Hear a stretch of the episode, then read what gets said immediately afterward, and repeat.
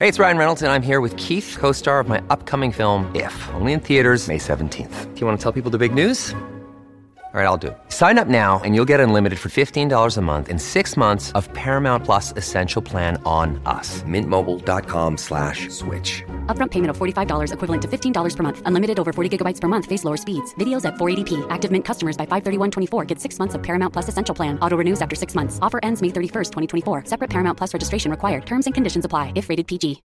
When you need mealtime inspiration, it's worth shopping Kroger, where you'll find over 30,000 mouthwatering choices that excite your inner foodie. And no matter what tasty choice you make, you'll enjoy our everyday low prices, plus extra ways to save, like digital coupons worth over $600 each week. You can also save up to $1 off per gallon at the pump with fuel points. More savings and more inspiring flavors make shopping Kroger worth it every time. Kroger, fresh for everyone. Fuel restrictions apply. Think you know the Brooks Ghost? Think again. Introducing the all new, better than ever Ghost 16. Now with nitrogen infused cushioning for lightweight, supreme softness that feels good every step, every street, every single day. So go ahead, take your daily joyride in the all new nitrogen infused Ghost 16. It'll turn your everyday miles into everyday endorphins. Let's run there. Head to brooksrunning.com to learn more. Another day is here, and you're ready for it. What to wear? Check. Breakfast, lunch, and dinner? Check. Planning for what's next and how to save for it? That's where Bank of America can help. For your financial to-dos, Bank of America has experts ready to help get you closer to your goals. Get started at one of our local financial centers or 24-7 in our mobile banking app. Find a location near you at bankofamerica.com slash talk to us. What would you like the power to do? Mobile banking requires downloading the app and is only available for select devices. Message and data rates may apply. Bank of America and a member FDIC. I had to go about it, write it out and find it myself. And there's some stories I can tell you. This is the final word with Adam Collins, and this is not story time. Usually, around this time of the weekend, you'd see an episode drop into the feed with Jeff and me going through Nerd Pledge numbers as part of story time. Unfortunately, that's not been possible this weekend. Logistics have uh, caught up with us. In my case, I'm still uh, furiously busy here in Dubai with the FairBreak Invitational.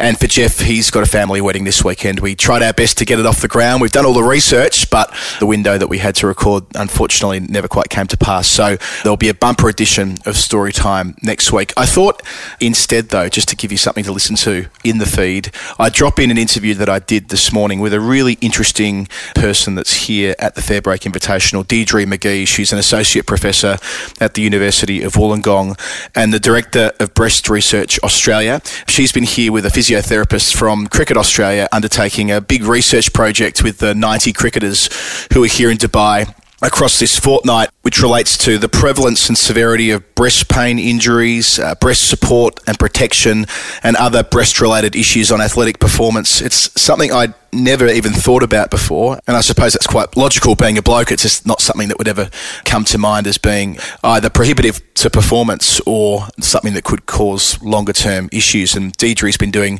this important work over here, and having a chat with her the other day, I thought she'd be a great guest. So I spent some time with her this morning, and it was most worthwhile. Final word with Adam Collins. I'm still in Dubai at the FairBreak Invitational, and with me to have a quick chat on this unusual Storytime edition is Associate Professor Deirdre McGhee. That's a bit of a mouthful to get out in one go. Who is a sports physiotherapist, uh, a fellow in Sports Medicine Australia, and has been here for the last two weeks involved in a really interesting project, which I thought was worth bringing to the attention of our listeners more broadly. Uh, first of all, Deirdre, thanks for making time to chat. What have you been doing in Dubai over the last two weeks with the FairBreak Invitational? Well, I've been running an education and research project looking at the breast related issues of female cricket players. So we've looked at what sports bras they wear, so what breast support they have, and looked at what breast protection they have, and we've shown them, or we've changed both their breast support and shown them different types of breast protection and seen what effect that's had on the players. So uh, just let's go back a bit here. How did it come to pass that you realised there might be a problem here? I mean, you, you, you, do your work at the University of Wollongong. So is there a natural link to cricket here, or, or is it sort of a theory that you're following up, or what's the what's the backstory? Well, cricket involves running and it involves forceful movements of the arms. And those two aspects of the sport mean that any female that's playing that sport needs a high level of breast support. Because the breasts move relative to the trunk when you run, so that's a lot of breast movement. If you run for an hour, say your breast will bounce 10,000 times. So there's a lot of running in cricket, so therefore they need high breast support. And then bowling, batting, fielding, it's all forceful movements of your arms, and that will cause breast movement as well. So we know cricket players need a high level of breast support, Okay. but no one has ever looked at what they wear, ever in the world.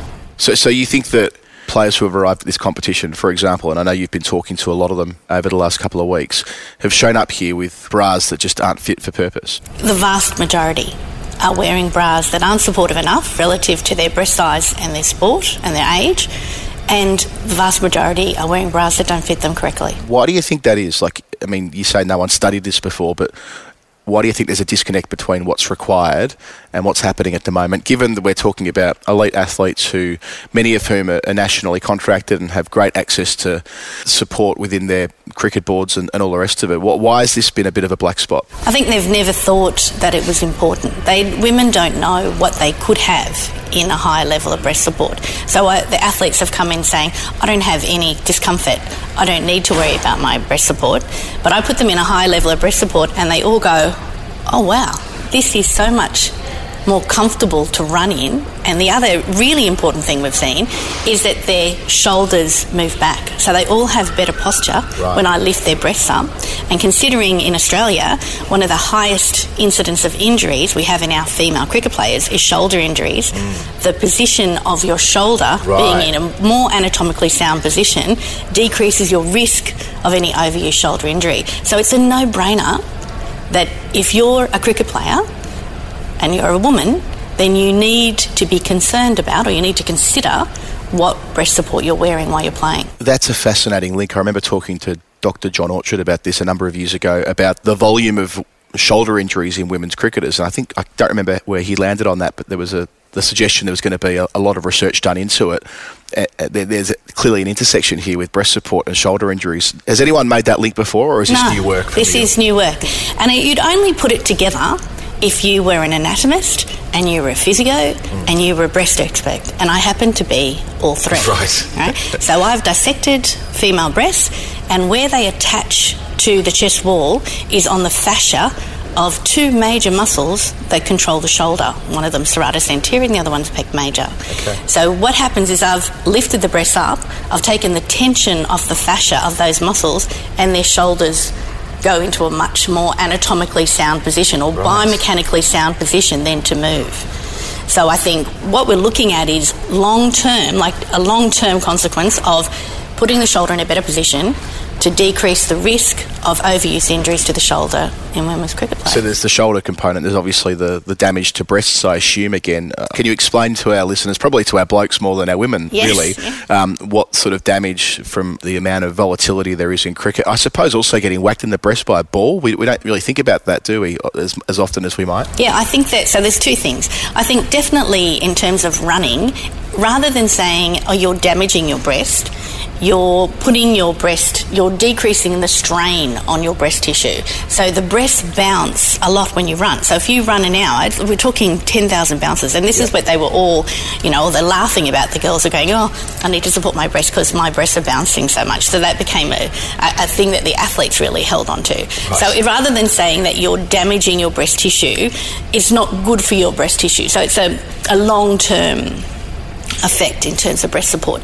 But I think what's different is performance. In terms of running, if your breasts are lifted and they're not moving as much, you're much more comfortable to run. And if we talk about one percenters of saying improving someone's running speed, putting them in a higher level of breast support so their breasts are more comfortable can really help with that performance. On the other side, when we talk about breast injuries, definitely girls are being hit in the breast with a cricket ball. And the breast actually goes a lot higher than people think. It's really up between, you know, I don't know how to say this, you know, simply to people, but it's a lot higher than you, you would think because it's between the two heads of your pec. Right. So it's, you know, nearly up to your clavicle, nearly up to your collarbone. So they're getting hit in this region. And, and I think the risks in terms of them getting hit, it's mainly during batting and wicket keeping were the two areas that they were talking about when their breasts get hit. And they don't report it. They don't talk about it. So with a muscle contusion, so they get hit in the thighs, they get like they get hit everywhere with the ball. But I think the problem with the breast is it's really soft and it's quite vascular, has a good blood supply, and you've got no form of stiffening your tissue to try and change that impact. So if you get hit on a muscle, you'll report it because and we'll treat it as a muscle contusion, but you get hit in the breast, you can't stiffen a muscle anywhere to protect it or to guard it. And there might be like a cultural privacy They element too. don't. They don't. They, no, they all say none of them reported it. No one followed up to make sure that there wasn't a lump that stayed down the Yeah. track long term. And we know with seatbelt injuries that you can get necrosis, so you can get death of the fatty tissue in your breast from uh, a, a bad contusion, a bad bruise to your breast, and then that can be misinterpreted as or any lump can be misinterpreted as breast cancer. So there's no link to saying if I get hit in my breast, I'll get breast cancer. But we've only just identified that breast injuries are occurring across all sports.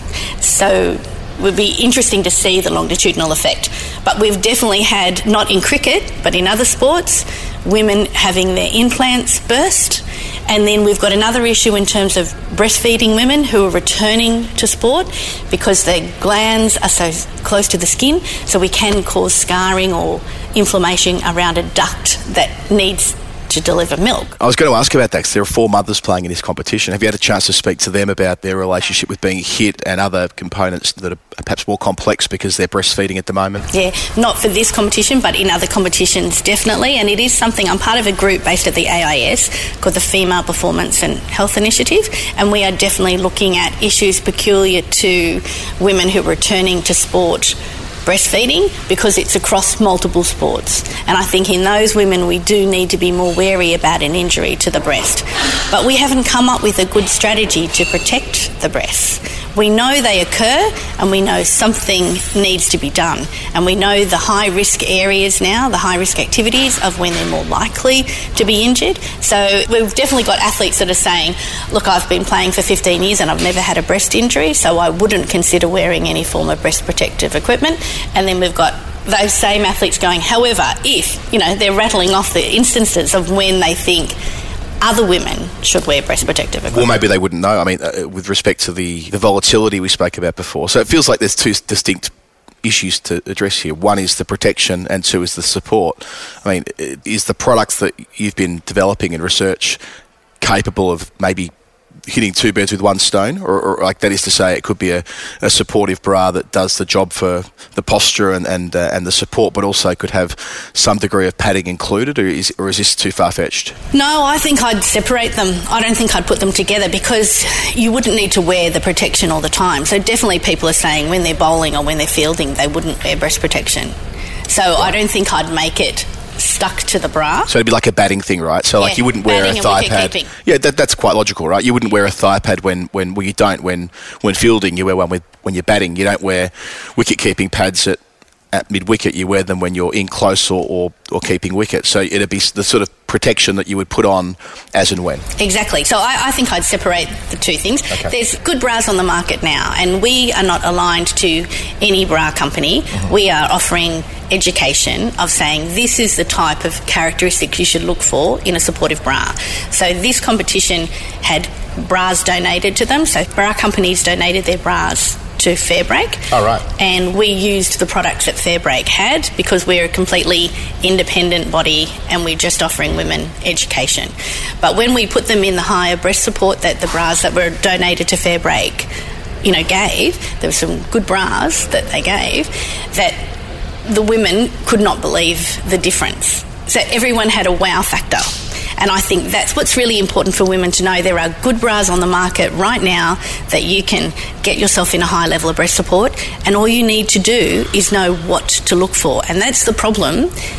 None of them knew what to look for, and that's what we've been teaching them. These are the characteristics you look for in a high support bra, and this is how you know it fits. Did you detect any difference between players who've arrived at this competition from, again, I, I draw that divide between big countries in cricket terms who pay their players quite a lot of money already, who, who are full professionals, and those who are here as amateurs who are getting a chance as an associate nation player from a developing part of the world? Or, or is it just across the board there's the what you've been detecting with respect to a lack of support? So across the board, everyone had poor fit across the board. Okay. But definitely the bras that we saw in in some of the countries that have come from more disadvantaged areas. There were women who only had a hand-me-down bra ever given to them.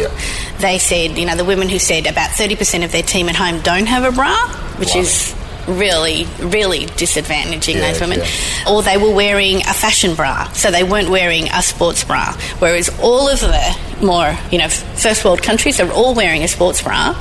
They're just wearing bras that aren't supportive enough because they don't know what to look for or they didn't fit. So, is there a way here for you to be sort of a facilitator for teams around the world where women aren't wearing bras at the moment?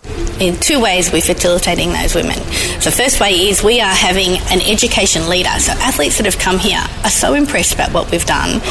We're mentoring them and giving them resources to take back to their countries. Right. So, they're educating women in their countries about breast support bra fit. And then we're linking those women up with a group called the Sports Bra Project, who we're also associated with at Breast Research Australia, who is an organisation where women buy bras for other women. So you buy yourself a new bra, and you buy a bra for another woman around the world who can't buy one for herself. And this, the Sports Bra Project, this non-profit organisation, enables these bras to be sent to women across the world. So this FairBreak has enabled us to not only spread education about breast support and bra fit to women all over the world, but it's also enabled these women to access breast support that they wouldn't be able to access. Yeah, right. It's really impressive and I guess uh, reflective of the, the broader footprint that FairBreak's leaving while we're here in Dubai and, and beyond. Deirdre McGhee, thank you for coming and having a chat around this interesting area of work and very best of luck with it and, and we'll stay in touch and uh, yeah, hopefully it can have long lasting effects. Thank you. Thanks again to Associate Professor Deirdre McGhee for joining me. If you want to learn more about Breast Research Australia, uh, I've dropped a link into the show notes about their important work there at the University of Wollongong. And that's where we'll leave it today on the final word. If you haven't as yet listened to our weekly show, uh, there was a lot of feedback after our conversation about Joe Clark on Tuesday or Wednesday this week. Uh, yeah, please do go back and, and listen to that. I think it's a, a worthwhile chat and it's been well received. So I appreciate all the comments and replies we've had uh, after that dropped out on Wednesday. We'll be back in the usual way next week and into that rhythm that you're familiar with. The weekly show should come out on Wednesday and the weekend show, story time, on Saturday. That'll be the case for the next fortnight, I think. Then we'll be into daily shows for the England New Zealand Test Series, which starts on the 2nd of June. Then we'll be off to Sri Lanka doing daily shows there, and, and so it goes, getting quicker and quicker as we work through 2022. To everybody who supports the show through Patreon, uh, we really appreciate it. Patreon.com forward slash the final word. If you want to get involved there and drop in a nerd pledge, uh, as I said in the introduction, we're going to have a, a bumper story time next week as we uh, get through more and more numbers and move quicker and quicker. It's uh, a lovely part of what we do, and, and the conversation in Discord, which I haven't been part of for the last two weeks whilst in the UAE because Discord's not permitted over here. But I look forward to uh, getting stuck in there once back in London on Monday. Okay, thanks to our team in Melbourne, Bad Producer Productions, not least Dave Collins, who edits us day in, day out. We'll talk to you all again soon. Have a nice weekend.